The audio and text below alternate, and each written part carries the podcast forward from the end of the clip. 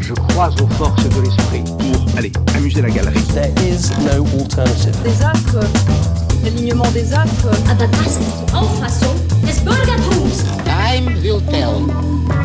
Russe Europe Express, Jacques Sapir, Clément Olivier. Mettons de côté les vieux préjugés face à cette crise urgente et exceptionnelle. Les besoins sont urgents et exceptionnels. La parole d'Ursula von der Leyen se voulait forte et le ton poignant dans son discours du 27 mai devant le Parlement européen. La présidente de la Commission de Bruxelles présente en effet un plan de relance d'une ampleur inédite au sein de l'Union qui s'élèverait à pas moins de 750 milliards d'euros. S'élèverait euh, puisque le conditionnel reste pour l'instant de rigueur. Euh, cette dette commune n'étant pas forcément du goût de tous les pays membres, qui plus est cette somme impressionnante, serait-elle pour autant suffisante face à la dépression majeure qui attend le monde ainsi que le vieux continent? Russe Europe Express poursuit sa route à travers les sujets européens après l'émission de la semaine dernière sur le conflit qui oppose la Cour de Karlsruhe et la BCE. Aujourd'hui, on part du côté de Bruxelles. Bienvenue à toutes et à tous. Bonjour Jacques Sapir. Bonjour Clément. Et avec nous aujourd'hui Bruno Amable. Bonjour. Bonjour. Économiste, vous êtes français mais en détachement à l'Université de Genève. Vous êtes professeur ordinaire, comme l'on dit là-bas. Vous avez notamment co-signé avec Stefano Palombarini L'illusion du bloc bourgeois, Alliance sociale et avenir du modèle français, publié en 2017 aux éditions Raison d'agir. Merci beaucoup Bruno Amable d'être avec nous aujourd'hui. Je vous propose d'abord l'édito de Jacques Sapir. Et avant de parler de, de, ce plan de relance de la Commission, vous voulez revenir, Jacques, sur l'accord franco-allemand qui avait eu lieu une de jours plus tôt. Eh bien oui, parce que en réalité, euh, c'est cet accord qui est à la base, d'une certaine manière, euh, du plan qui a été présenté par Madame von der Leyen. Alors, il est évident que la crise engendrée par euh, la pandémie du Covid-19 et par le confinement aussi, bien entendu, impose à tous les pays de l'Union européenne des plans de relance à la hauteur des enjeux. Paris et Berlin avaient présenté, le lundi 18 mai, une ébauche de réponse commune qui devait permettre de tirer les leçons des erreurs de ces derniers mois et remettre l'Europe sur la voie de la reprise économique. Les deux pays ont annoncé la création, dans le cadre du budget européen, d'un fonds de relance doté de 500, voire 550 milliards d'euros, qui sera destiné à soutenir les pays et les secteurs les plus touchés par la crise dans le détail, c'est la Commission européenne qui devrait lever cette somme sur les marchés. Alors elle représente, il faut le dire, plus de trois fois le budget annuel européen avant de la redistribuer via le budget aux secteurs et aux régions en difficulté. Italie et Espagne en tête. L'importance de ce projet n'était donc pas tant dans les montants que l'on peut considérer encore comme relativement modestes mmh. que dans le mécanisme. Et un projet qui ne résulte pas uniquement du travail de la France, nous dites-vous? Non, bien sûr. Euh, le principe d'une dette commune découle aussi de la pression de plusieurs dirigeants européens qui, dès la mi-mars, avaient réclamé une solidarité financière européenne pour faire face justement euh, à ce choc externe qui va laisser les pays déjà fortement endettés davantage affaiblis. Alors, ce fonds de relance devait venir s'ajouter s'il est adopté, aux 500 milliards d'euros adoptés par l'Eurogroupe le 9 avril dernier. Ce programme du 9 avril dernier avait cependant été modérément, et c'est un euphémisme, euh, reçu par les pays du sud de l'Europe qui redoutaient que de nouveaux emprunts ne viennent alourdir encore plus le poids de leur endettement. Et puis de l'autre côté, il y a les pays qu'on surnomme les frugal forts. Oui, effectivement. Alors, de leur côté, ces quatre pays, l'Autriche, le Danemark, la Suède et les Pays-Bas, donc ces quatre pays que l'on appelle les quatre frugaux, voire euh, mais ce n'est pas un langage que j'utiliserai personnellement, les quatre radins. Selon présente... l'expression de, de, mon sémillant confrère Jean Quatremer, oui, le club des oui, radins, absolument. Oui. Ont présenté le 23 mai leur propre vision de ce à quoi devrait ressembler une relance européenne. Alors, sans surprise, ce projet comporte l'octroi de prêts ponctuels aux pays les plus durement touchés via un fonds d'urgence qui serait orienté vers des activités susceptibles de contribuer le plus à la reprise aucun montant, et c'est un point important, aucun montant euh, n'est d'ailleurs mentionné. Euh, ces aides seraient délivrées au cours des deux prochaines années à des conditions favorables, mais elles seraient aussi conditionnées à l'engagement ferme de mettre en œuvre des réformes d'envergure et de respecter strictement le cadre budgétaire européen. Alors, dans les faits, il faut comprendre que l'Autriche, le Danemark, la Suède et les Pays-Bas sont en réalité catégoriquement opposés à toute mutualisation euh, des dettes. Leur proposition euh, rappelle en réalité leur opposition ferme à l'idée d'une dette qui serait émise conjointement par les États membres un processus qui, selon eux, permettrait aux économies européennes les moins disciplinées et les plus faibles de bénéficier indûment d'un financement moins cher grâce à celles plus fortes euh, des pays d'Europe du Nord. Ce qui nous ramène, euh, Jacques Sapir, euh, à ce plan proposé par Ursula von der Leyen. Oui, tout à fait. Euh, la commission de Bruxelles a proposé donc euh, le mercredi 27 mai un plan de 750 milliards d'euros. Alors il faut préciser que dans ce plan, 500 milliards d'euros seraient transférés par le canal du budget européen aux États membres, qui ont été les plus affectés par le Covid-19, comme l'avaient d'ailleurs imaginé euh, Paris et Berlin, et 250 milliards seraient alloués sous forme de prêts. Simplement, pour en bénéficier, les pays devront présenter un plan d'investissement et de réforme qui devra être compatible avec les priorités politiques de la Commission européenne, à savoir euh, ce qu'on appelle le Green Deal, euh, la transition écologique et une plus grande souveraineté européenne. Arrêtons-nous un instant sur ce point. Ça veut donc dire que désormais, euh, la rédaction des budgets ne serait plus laissée en réalité à la seule responsabilité des parlements nationaux. Ce qui pose un réel problème compte tenu évidemment de l'asymétrie de légitimité qui peut exister entre les parlements nationaux et le Parlement européen. Alors, pour la suite, euh, ces pays devront également tenir compte des recommandations que fait, une fois l'an, la Commission européenne à chacun des 27 pays. Cette proposition, si elle précise donc les conditions d'obtention du financement, est plutôt conforme à ce que proposaient Paris et Berlin. L'opposition des quatre frugaux ne devrait donc pas s'amoindrir. Ces propositions, il faut le dire tout de suite, divergent fondamentalement. Mais elles apparaissent sur le fond, toutes les trois, comme très insuffisantes.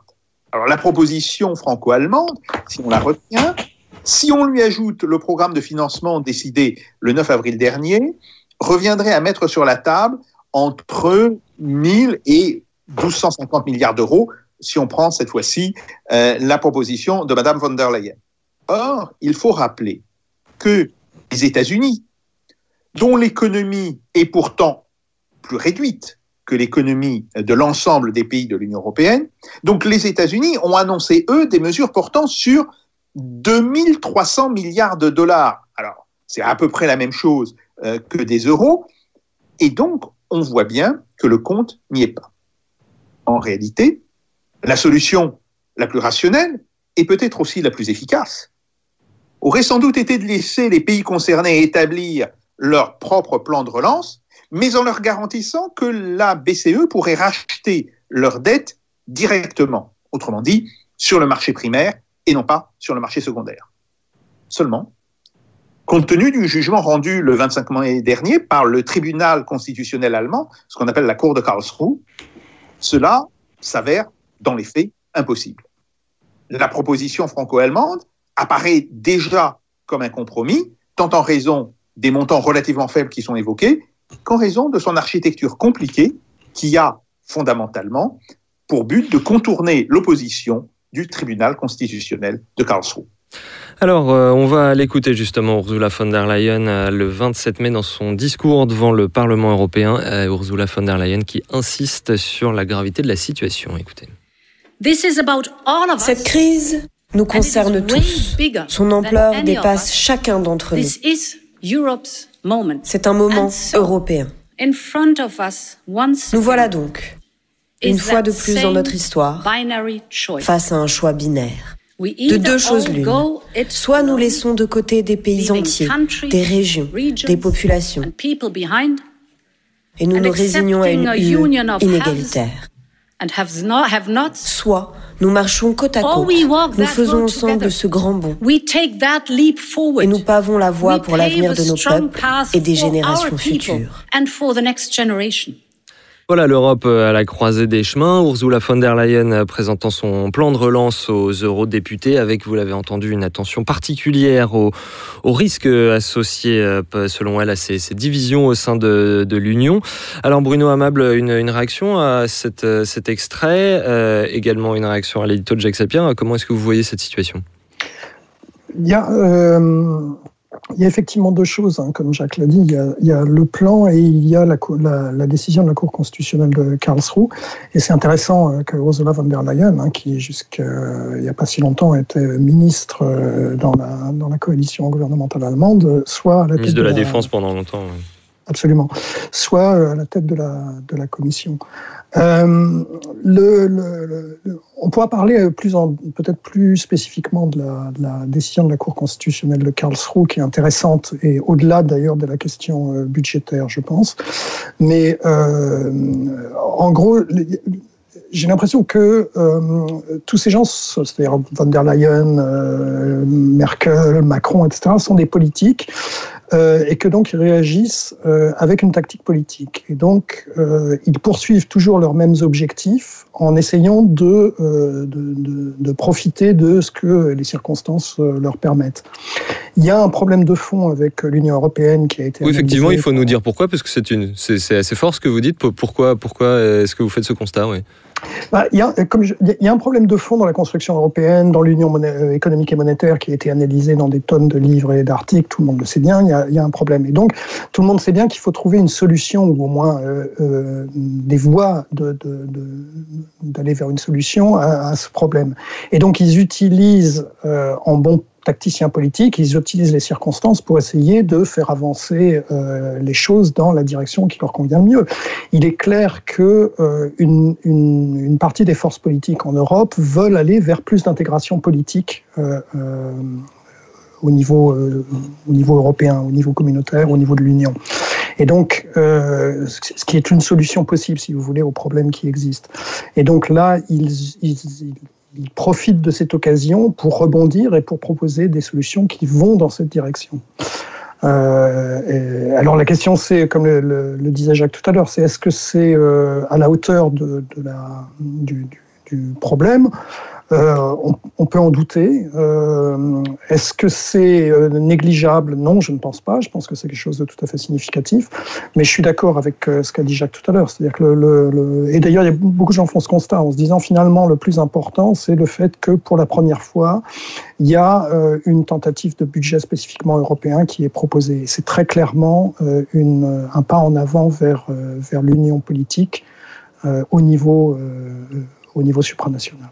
Oui, justement, comme vous avez abordé un, aspect politique de la question, euh, une, question là-dessus, qu'est-ce que vous pensez euh, du fait qu'Emmanuel Macron et Angela Merkel aient fait cette proposition euh, à deux et cette proposition bilatérale juste avant cette proposition de plan, Bruno Amable euh, je pense que c'est toujours la mystique du couple franco-allemand, je pense, qui joue. Euh, c'est intéressant à la fois pour Merkel et pour, euh, et pour Macron de montrer qu'il euh, y a un couple de dirigeants en Europe qui sont capables de décider quelque chose.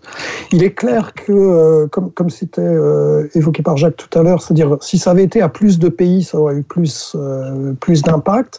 D'un autre côté, le fait que ce soit le couple franco-allemand qu'on disait plutôt en bisbille ces dernières années, qui propose quelque chose. Euh, je pense que c'est aussi un signal fort envoyé aux autres euh, dirigeants européens en disant on est de retour euh, et on, est de nouveau une force de proposition au niveau de l'Union. Oui, une réaction de Jacques Sapien Oui. à mon, moi, je vois plutôt cette déclaration à deux comme une double opération de politique intérieure. Alors, bien sûr, en, en France, elle est évidente.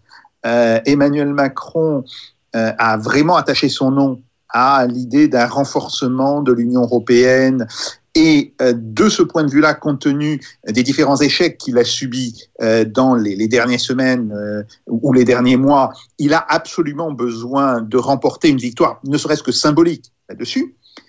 il ne faut pas non plus négliger le fait que Madame Merkel, Angela Merkel, elle est dans une situation qui n'est pas si facile que cela en Allemagne et qu'elle a aussi besoin, d'une certaine manière, de réaffirmer que son leadership n'est pas simplement un leadership allemand, c'est aussi un leadership européen. Maintenant, il faut voir que la combinaison de ces deux projets politiciens intérieurs pose un problème parce que il y a beaucoup de pays qui ne sont pas nécessairement d'ailleurs opposés euh, aux, thèses franco-allemandes, mais qui ressentent assez mal, et c'est un doux euphémisme, euh, disons, cette volonté euh, de la France et de l'Allemagne de se mettre en avant. c'est le cas de l'Italie, par exemple, où les Français sont décrits comme des Napoléoniens, quant aux Allemands, ils sont décrits comme des Allemands, et en italien, ça se dit i tedeschi, et ça a une signification tout à fait particulière. L'Espagne aussi. Euh, L'Espagne aussi, qui, euh, tout en ayant rejoint évidemment euh, la construction européenne plus tardivement, vit assez mal de se trouver mise à l'écart, mais même dans des pays qui sont plus petits, le Portugal, la Belgique surtout, il y a euh, je dirais, un ressenti par rapport euh, à cette manière de mettre toujours en avant euh, la France et l'Allemagne qui n'est pas un ressenti positif.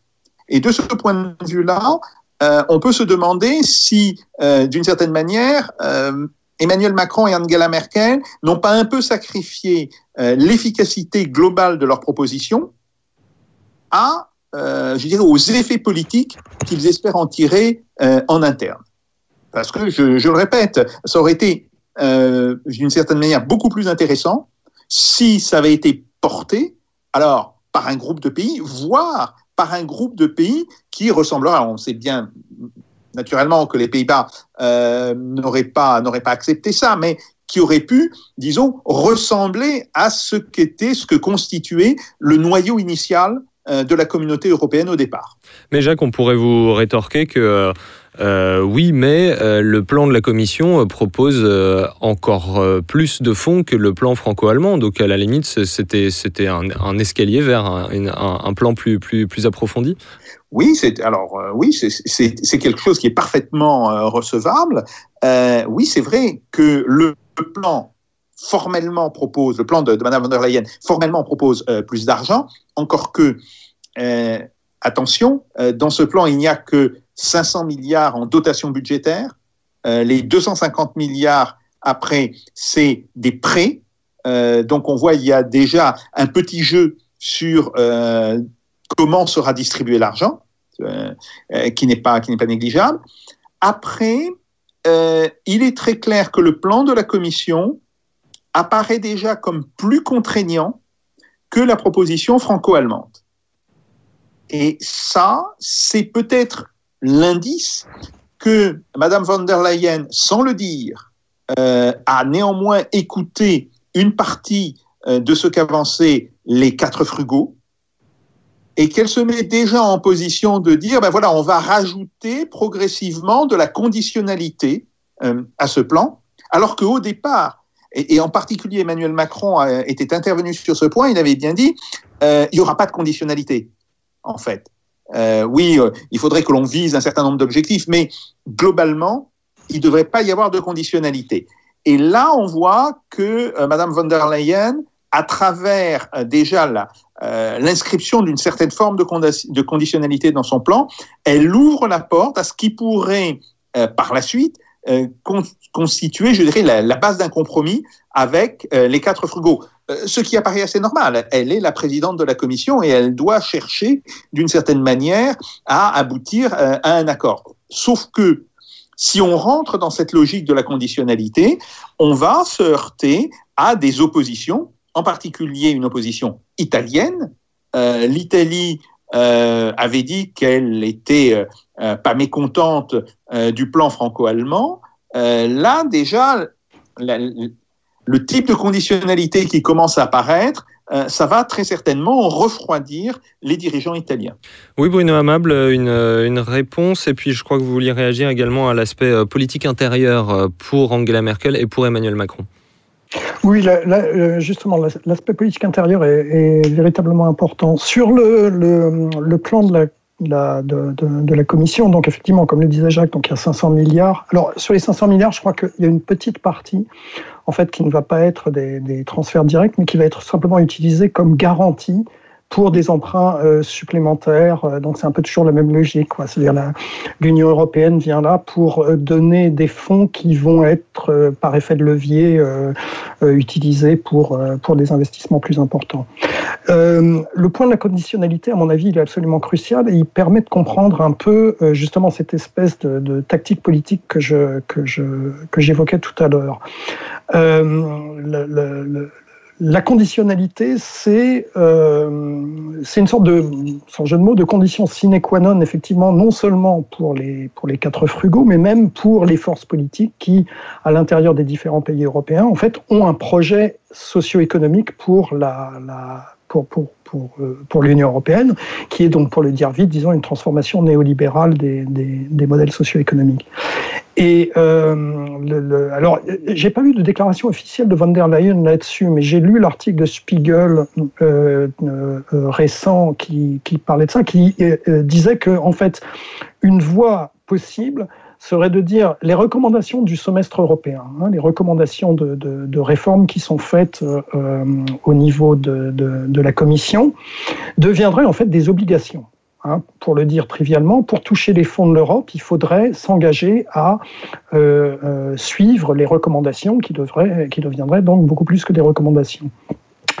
Il y a un danger politique, c'est que ce soit rejeté par les populations. C'est-à-dire qu'on on, on, aille vers une situation qui est une situation euh, qui était celle de la, la, Grèce au moment de la crise, mais évidemment à une échelle euh, euh, beaucoup plus grande. Et c'est pour ça que vous avez des, des, des, des, gens autour des think tanks qui, qui, qui, sont autour de l'Union européenne qui disent attention, il ne faut pas y aller trop fort avec cette histoire de conditionnalité, il faut que ce soit de l'ownership. C'est-à-dire il faut que les pays s'approprient euh, les, conditions qui feraient que euh, les, fonds puissent être, euh, puissent être distribués. Et là, c'est là qu'il faut cesser de réfléchir en État contre État, pays contre pays, etc., pour regarder à l'intérieur des pays quelles sont les forces politiques qui pourraient justement s'approprier les fameuses recommandations en question. Bah, évidemment, c'est les forces politiques qui seraient euh, euh, tout à fait d'accord pour transformer euh, qui l'Italie, qui la France, qui les autres pays en des modèles néolibéraux, donc les fameuses réformes structurelles, libéralisation du marché du travail, diminution de la protection sociale, privatisation et autres choses. C'est-à-dire que j'avais écrit à plusieurs reprises, euh, finalement, pour imposer des réformes néolibérales à des populations qui sont généralement assez rétives dans leur majorité, vous avez deux voies. Vous avez la voie euh, dure et vous avez la voie douce.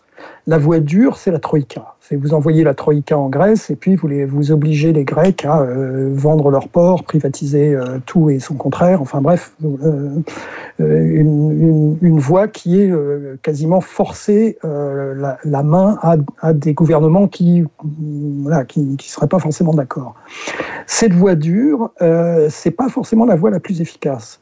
Il y a une voie plus douce qui est euh, euh, privilégié par pas mal de cercles dirigeants, par pas mal de cercles intellectuels, euh, qui est probablement la voie que privilégieraient, par exemple, les, économistes qui sont autour d'Emmanuel Macron, qui est de dire, on sait bien que les réformes structurelles néolibérales, ça va avoir un coût politique, ça va même avoir un coût social, etc. Et donc, il faut absolument compenser ça par des mesures macroéconomiques qui sont des mesures macroéconomiques accommodantes.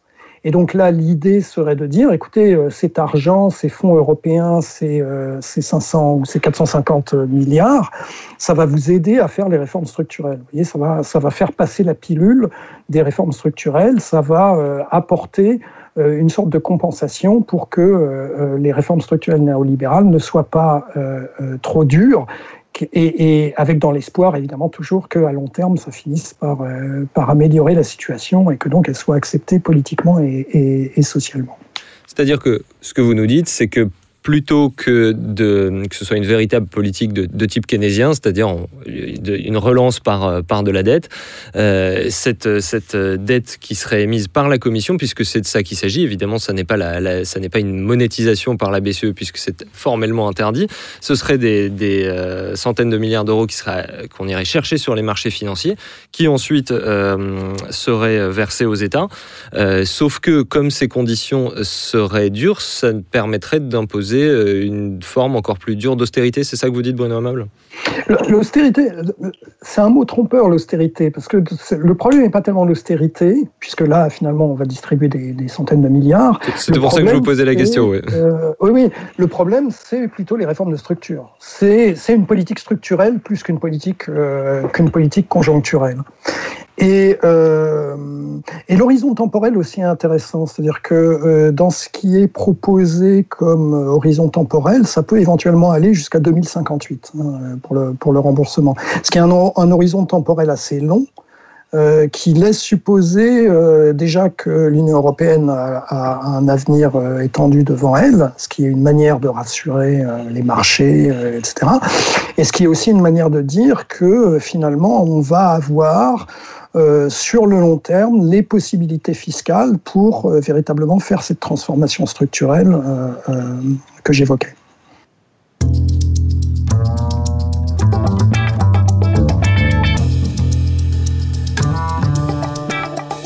Russe Europe Express, Jacques Sapir, Clément Olivier. Jacques Sapien, oui, effectivement cette euh, question euh, aussi de, comment rembourser cette euh, dette importante qui va être émise par la, par la Commission. On parle beaucoup de pacte vert sur l'Europe. Euh, de pacte vert pour l'Europe, pardon, de taxes sur les géants du numérique. Euh, mais étant donné que la Commission n'a pas formulé de, volonté de conditionnalité forte sur ces terrains-là, euh, est-ce que est-ce que c'est vraiment réaliste de penser qu'on va financer cette dette européenne par des impôts européens? Votre avis, Jacques Sapien? Oui, euh, c'est très clairement le, je dirais, le chemin qu'on est en train de prendre. Hein.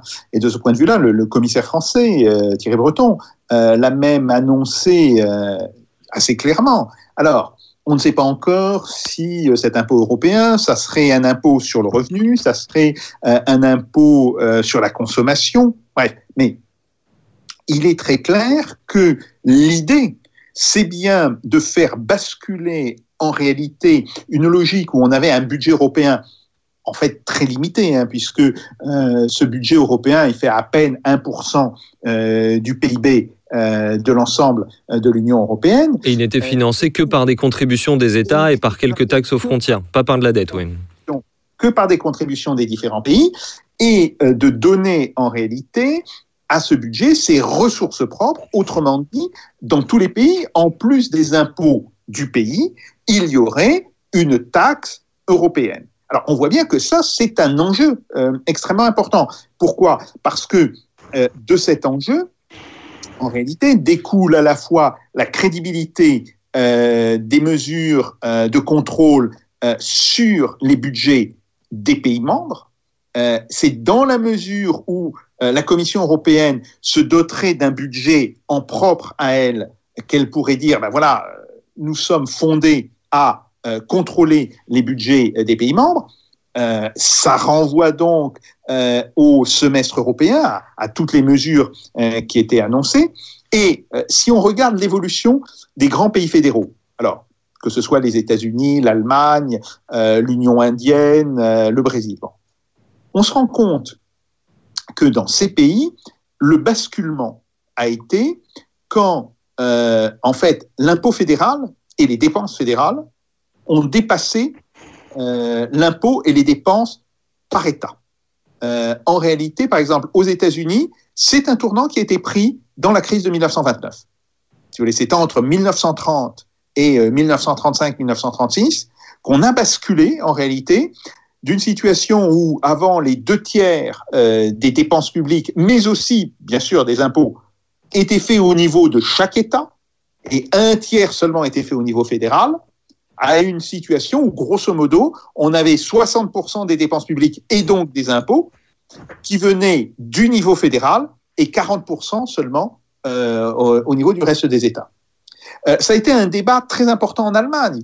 Euh, débat qui n'a été tranché en réalité que dans les premières années de la constitution de la République fédérale allemande, donc en fait entre 1949 et 1952. On retrouve en réalité ce débat dans l'Union indienne, où là aussi il y a eu progressivement euh, je dirais, euh, l'affirmation de la nécessité euh, d'une fiscalité et d'un budget fédéral qui serait plus important en proportion que les budgets des États. Donc, on voit qu'il y a là, à l'évidence, un enjeu extrêmement important. Après, le problème qui est posé, c'est que on sait bien que du point de vue démocratique, c'est le contrôle sur le budget à la fois le contrôle sur les dépenses, mais aussi le contrôle sur les recettes, qui est l'une des bases fondamentales de la démocratie. Et donc, euh, ça pose la question de savoir euh, qu'est-ce qui est plus légitime démocratiquement Est-ce que ce sont les parlements des États? Mais si ce sont les parlements des États, alors évidemment, euh, ça condamne la constitution d'un budget fédéral important. Ou est-ce que c'est le Parlement supranational, autrement dit, le Parlement européen? Et là, il faut savoir que, à des degrés divers, mais c'est une démarche globale, l'ensemble des cours constitutionnels des pays membres, alors bien sûr, au premier lieu, la Cour de Karlsruhe, mais même on retrouve cela, par exemple, dans des décisions du Conseil constitutionnel français, euh, du Tribunal constitutionnel italien, etc., résistent de manière euh, extrêmement nette à ce saut fédéral.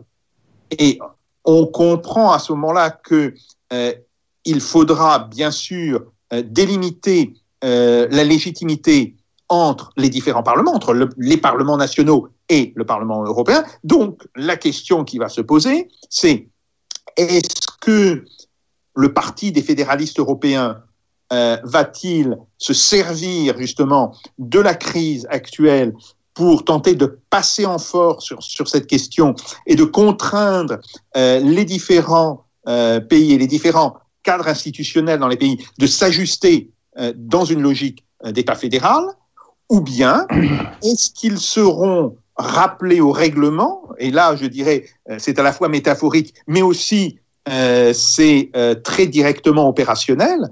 Euh, est-ce qu'ils seront rappelés au règlement de la démocratie par les organes de contrôle dans les différents États européens? Et de ce point de vue-là, effectivement, la réaction de la Cour constitutionnelle de Karlsruhe, pour ne citer qu'elle, et je répète, elle n'est pas la seule. il y a des tendances qui sont identiques dans toute une série de pays. Est-ce que, à travers la réaction de, la Cour de Karlsruhe, il n'y aura pas, d'une certaine manière, une butée qui sera mise à ce processus? Donc, au travers de cette question du plan de relance, et là je suis entièrement d'accord avec ce qu'a dit euh, Bruno, il y a bien des enjeux qui sont des enjeux politiques qui sont autrement plus importants que les montants euh, qui sont évoqués, parce que ces montants ne sont pas, je dirais, euh, d'une certaine manière, il n'y a pas de quoi casser trois pattes à un canard, mais la, dynamique, le processus, oui, c'est ça l'important, et on voit bien que là, il y a euh, un conflit extrêmement important, parce que il y a un autre problème, c'est que ce parti fédéraliste européen, il porte euh, le néolibéralisme. et si ce parti fédéraliste européen était différent, évidemment, on pourrait euh, aborder la question de manière largement différente. Donc on voit bien que c'est ça, en réalité, le problème euh, que pose euh, la proposition de von der Leyen, que pose la proposition franco-allemande, et qu'il faut interpréter de ce point de vue-là la résistance des quatre frugaux, non seulement comme une résistance du porte-monnaie, c'est clair, hein, ces pays ne veulent pas contribuer plus, mais aussi parce que c'est important dans ces pays le fait qu'il y a des réactions contre euh, cette tendance fédérale. Euh, il y a des réactions importantes en Finlande, il y a des réactions qui sont non moins importantes en Suède, il y a même des réactions importantes euh, au niveau des Pays-Bas. Et ce qui fait que on pourrait avoir quelque chose d'assez étrange et peut-être même d'assez pervers, hein, qui serait que on aurait financièrement une opposition au plan euh, qui serait dictée par euh, la volonté de certains pays euh, de ne pas s'engager plus financièrement dans la solidarité, mais que dans le même temps, ces pays défendraient en réalité la souveraineté des États. Et là, il y a, je dirais, une articulation euh, qui risque d'être euh, très délicate à manipuler. Oui, euh, la réponse de, Bruno Amable, ce que décrit Jacques Sapir, c'est la question de la possibilité même d'une véritable fédération politique européenne.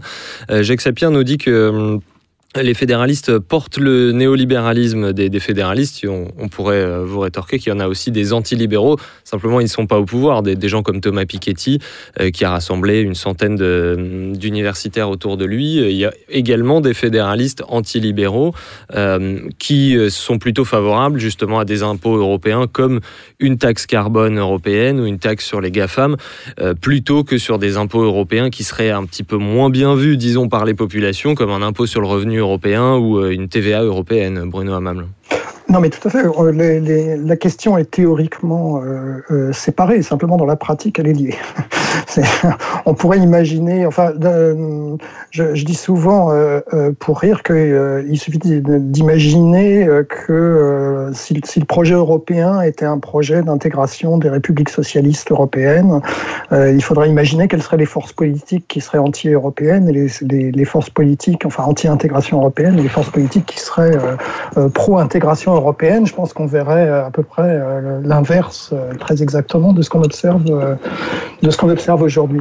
Euh, non, ce qu'il y a, c'est que euh, dans, la pratique, depuis euh, depuis la relance en fait de l'intégration européenne dans les années 80, les, la relance du projet d'intégration politique européenne va de pair avec la transformation néolibérale des modèles, des modèles socio-économiques européens. Et c'est pour ça que je pense que c'est pour ça qu'on peut expliquer euh, des choses qui ont l'air de surprendre certaines personnes, qui est le changement de position de l'Allemagne, qui, à la faveur donc, de, de la crise du coronavirus, tout à coup se met à euh, signer une proposition avec la France, euh, la proposition qu'on a évoquée tout à l'heure. Et c'est pour ça aussi que je pense que présenter systématiquement ou uniquement la, la, question comme étant une question des radins contre les, pays qui veulent recevoir de l'argent, c'est euh, louper la moitié de l'histoire euh, au minimum, quoi. Parce que l'histoire est effectivement, est-ce que on a un processus de décision démocratique du type de modèle socio-économique qu'on veut, à l'intérieur d'un espace politique qui est euh, défini par les institutions politiques, donné à un moment, ou, ou est-ce qu'on est qu'on veut autre chose et il faut se souvenir que Wolfgang Schäuble, hein, qui était euh, normalement le chef de file des radins, si on veut, au moins euh, en Allemagne, est aussi celui qui avait fait des propositions d'intégration politique assez poussées euh, il y a quelques années, et qui, à l'occasion de la crise du coronavirus et des problèmes qui sont posés de quel plan de relance on fait, etc., on a profité pour revenir et, et, pour dire, ben oui, c'est une occasion de relancer l'intégration politique. Et il est clair que ces forces politiques là ont un projet d'intégration politique européen, qui est un projet, euh, pour le dire rapidement, qui est euh, une sorte de projet hayekien, si vous voulez, euh, qui va de pair. Oui, en quoi, en quoi justement En quoi c'est un projet hayekien Un point là-dessus, oh, peut-être? On a un petit peu de temps. Que, oui, parce que c'est un projet qui se méfie de la souveraineté populaire, si vous voulez, qui est un projet typiquement néolibéral, qui est un projet plutôt élitiste, plutôt un peu technocratique et surtout qui est un projet qui laisse euh, euh, au marché organisé, au marché libre organisé, hein, ce, qui est, ce qui a l'air d'être une contradiction dans les termes, mais qui est en fait la vision néolibérale des marchés, hein, euh, des, des, marchés encadrés par l'action de l'État pour qu'ils restent concurrentiels, qui, reste qui laisse à ces processus de marché en fait une, libre, une, assez large, un assez large champ, champ d'application et qui va mettre des règles de fonctionnement de ces marchés concurrentiels hors de portée d'une remise en question par la souveraineté populaire. Je crois, que lui-même, je crois que lui-même comptait un petit peu sur euh, des fédérations supranationales pour instaurer ce type de marché. Oui, absolument. Mais ça, ça c'est vraiment le projet néolibéral typique appliqué à l'économie mondiale ou à l'économie internationale. C'est-à-dire mettre hors de portée de la souveraineté populaire des, mécanismes qu'on ne veut pas voir remettre en cause, notamment toutes, celles qui organisent la liberté de circulation du capital, euh, les droits de propriété, etc. Enfin bref, euh, toutes ces choses-là. Euh, un autre point peut-être euh, que qu'on peut faire avec vous, vous disiez que la, question euh, ici n'était pas d'opposer les frugaux aux pays du Sud. justement, est-ce que les frugaux sont si frugaux que ça et les pays du Sud si dépensiers, Bruno Amable? Ah bah, les chiffres sont toujours amusants à regarder. C'est-à-dire que il y avait un article récent sur, notamment sur la Hollande, en disant la Hollande vraiment c'est le pays frugal, ils ont très peu de déficit budgétaire, etc. C'est aussi un des pays où les agents privés sont les plus endettés. Donc, euh, vous voyez, lorsque vous avez de, de, l'excédent euh, public, vous avez aussi de la dette privée. Et à, contrario, hein, l'Italie, depuis 20 ou 25 ans, euh, est en excédent budgétaire primaire. Donc, il, freine. Il faut nous rappeler ce qu'est l'excédent budgétaire Bruno. Oui, l'excédent budgétaire primaire, c'est les dépenses publiques avant la charge de la dette. C'est-à-dire qu'en gros, tout leur déficit budgétaire, c'est uniquement le service de la dette. Mais sinon, si on regarde les dépenses et les recettes public euh, du, du, gouvernement, euh, il, il, dépense moins qu'il ne, ne, touche en revenus euh, en revenu d'impôt. Ce qui évidemment n'est pas une grande aide pour, pour, pour l'activité économique. Pour un pays qui est en faible croissance depuis là aussi une bonne vingtaine d'années, évidemment, ce n'est pas, c'est pas une grande aide. Jacques Sapien. Oui, tout à fait.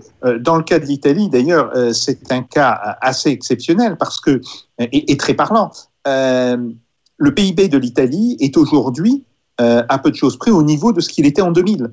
Euh, il y a eu pratiquement aucune croissance sur 20 ans. Alors, dans les faits, il y a eu une petite croissance jusqu'en 2007-2008 qui a été complètement annulée par ce qui s'est passé depuis 2009-2010. même chose, par exemple, aussi sur la, productivité. L'Italie est un des très rares pays euh, de, l'Union européenne dont la productivité a baissé. Ce qui veut dire que l'économie italienne est globalement moins efficace aujourd'hui qu'elle ne l'était euh, il y a 20 ans.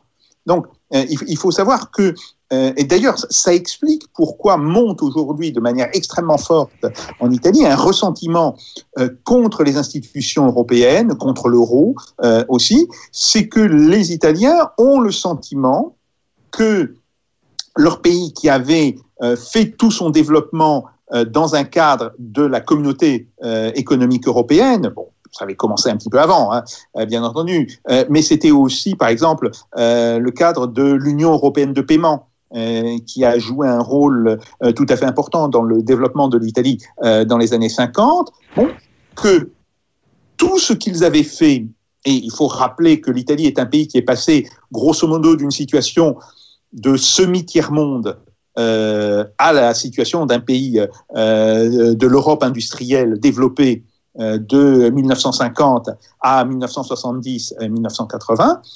Et ils ont le sentiment que tout cet effort est en train d'être détruit euh, par les effets des institutions européennes.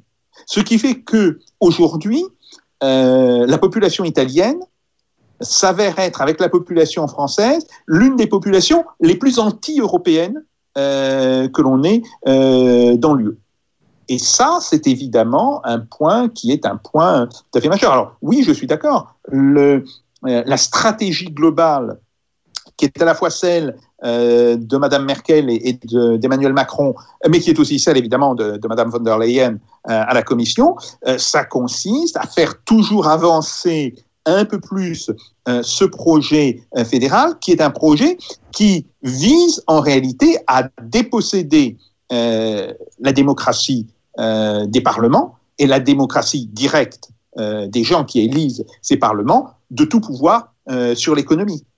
Donc oui, là, il y a euh, un enjeu qui est euh, politiquement euh, sans comparaison avec la discussion de savoir est-ce que 500 milliards c'est assez, est-ce qu'il faudrait 750 milliards? Bon, il y a évidemment une pertinence en économie conjoncturelle, puisque On voit très bien que le plan de relance américain est à peu près le double euh, de ce qui est pour l'instant prévu. Mais il faut aussi comprendre que ce n'est rien par rapport aux enjeux politiques qui sont sous-jacents à ces différents plans de relance européens.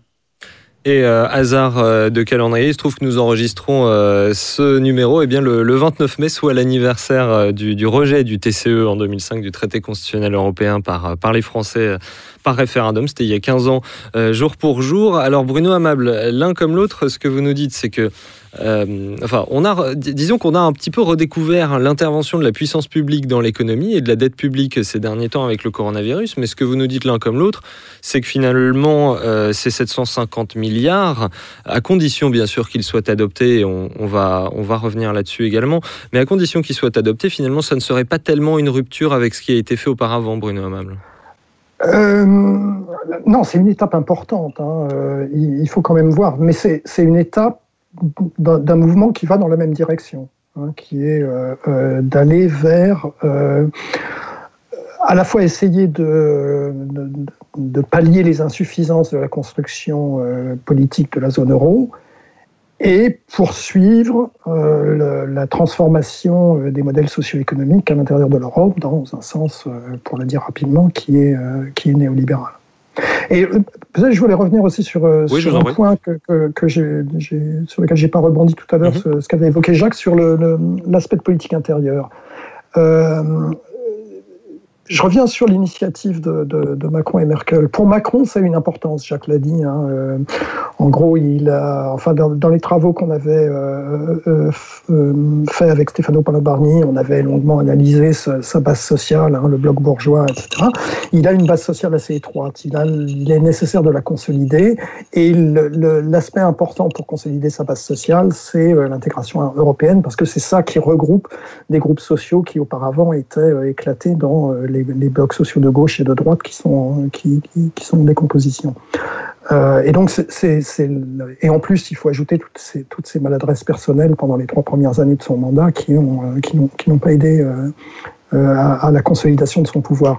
Mais donc, c'est, pour ça que c'est une étape importante. Ça a aussi un rôle en Allemagne, et ça, c'est peut-être moins vu en France, qui est la prochaine coalition gouvernementale allemande telle que les sondages actuels la donnent, donc euh, sous, toute réserve, euh, serait une coalition euh, conservateur-vert. Et plus qu'une coalition conservateur-SPD.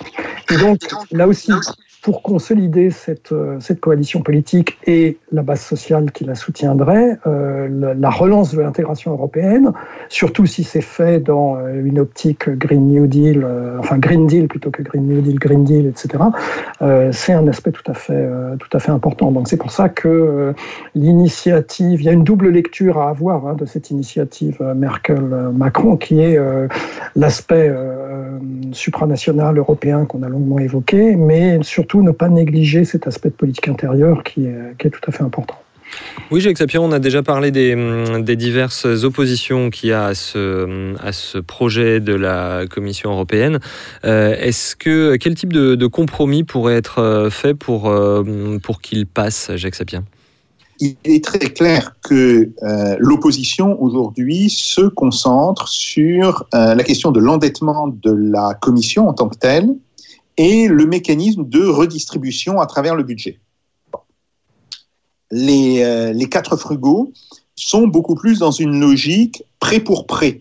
Autrement dit, euh, vous obtenez un prêt euh, de la Commission, mais un prêt, donc ce qui veut dire avec une conditionnalité, et la Commission peut alors s'endetter auprès des marchés. Euh, et il y a là, d'une certaine manière, euh, une incompatibilité entre les, euh, entre les deux démarches. Alors, à mon sens, ce que va tenter Madame von der Leyen, c'est de renforcer la conditionnalité sur le mécanisme franco-allemand qu'elle a grosso modo coopté dans son plan, en disant, oui, vous allez obtenir de l'argent via des transferts budgétaires, mais attention, il y aura une conditionnalité qui pourrait s'apparenter à la conditionnalité que vous auriez si vous aviez obtenu un prêt. c'est l'idée, j'en ai parlé avec plusieurs de mes collègues italiens, de faire, enfin disons, de reproduire au niveau budgétaire ce qu'était le mécanisme du MES, du mécanisme européen de stabilité, il y a quelques années. Alors, le mécanisme européen de stabilité, c'était des conditionnalités très fortes face à une capacité d'emprunt de la part des pays. Euh, les pays empruntaient euh, à l'Union européenne, mais ils étaient soumis à euh, une conditionnalité. Et là, ce serait, ben, vous pouvez tirer sur le budget européen. ça ne va pas alourdir d'une certaine manière votre endettement. C'est des transferts budgétaires, mais il y aura une conditionnalité, là aussi, extrêmement importante. Et euh, c'est intéressant pour Madame von der Leyen pour deux raisons. La première, c'est qu'elle peut tenter de diviser euh, le front des quatre frugaux sur ce point. Euh, il me semble que pour l'instant, les Pays-Bas seraient peut-être plus sensibles à cette démarche que la Finlande et la Suède, mais ça reste à voir. Mais aussi, il y a une autre raison derrière, c'est que à travers cette conditionnalité, cette fois-ci non pas sur des emprunts, mais sur des subventions budgétaires, elle construit progressivement un mécanisme qui met les budgets euh, de chaque État sous le contrôle strict de la Commission. Et ça, euh, si c'est gagné, euh, elle enlève en réalité toute possibilité de choix démocratique euh, à l'intérieur des pays.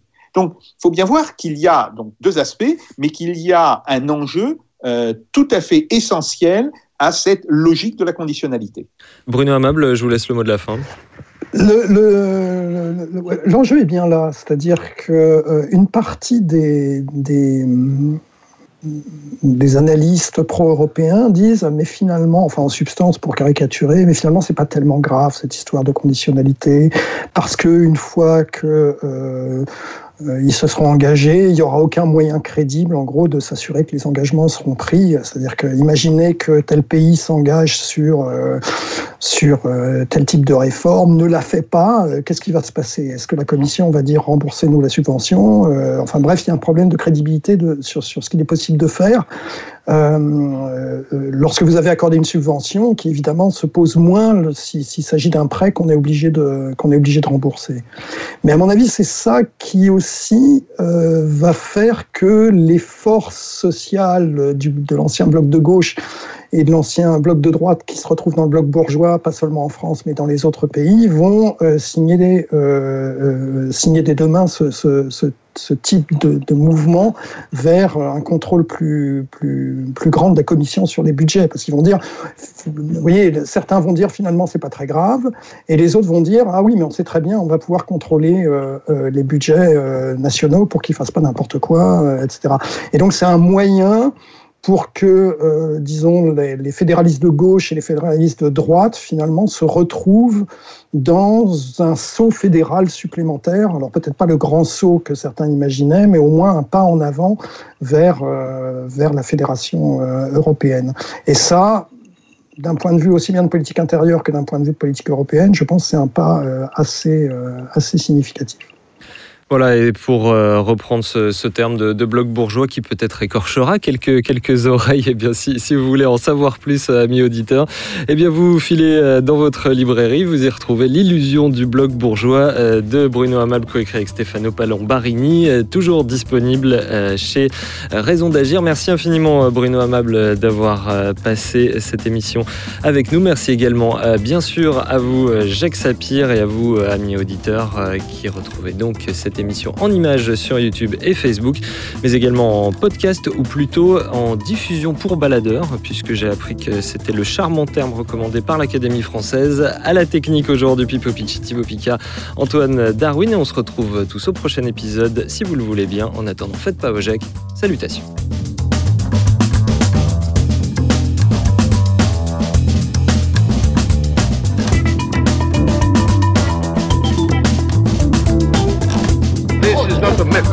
This is provocation.